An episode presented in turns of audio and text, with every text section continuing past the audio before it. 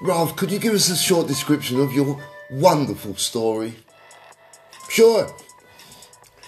Queen wants it because she's on her last life and she really like another nine. Princess, she wants it because she just wants everything. Butler, he wants it because he's fallen in love with a human who doesn't know he's a shapeshifter like the cats, Miss White and Miss Black.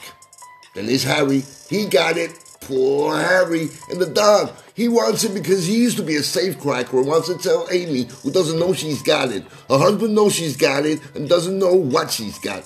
Megan knows she's got it but doesn't trust Dunstable Sharp. And if that wasn't confusing enough, there's always the genie. Hi.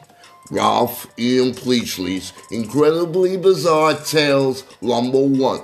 Free Wishes.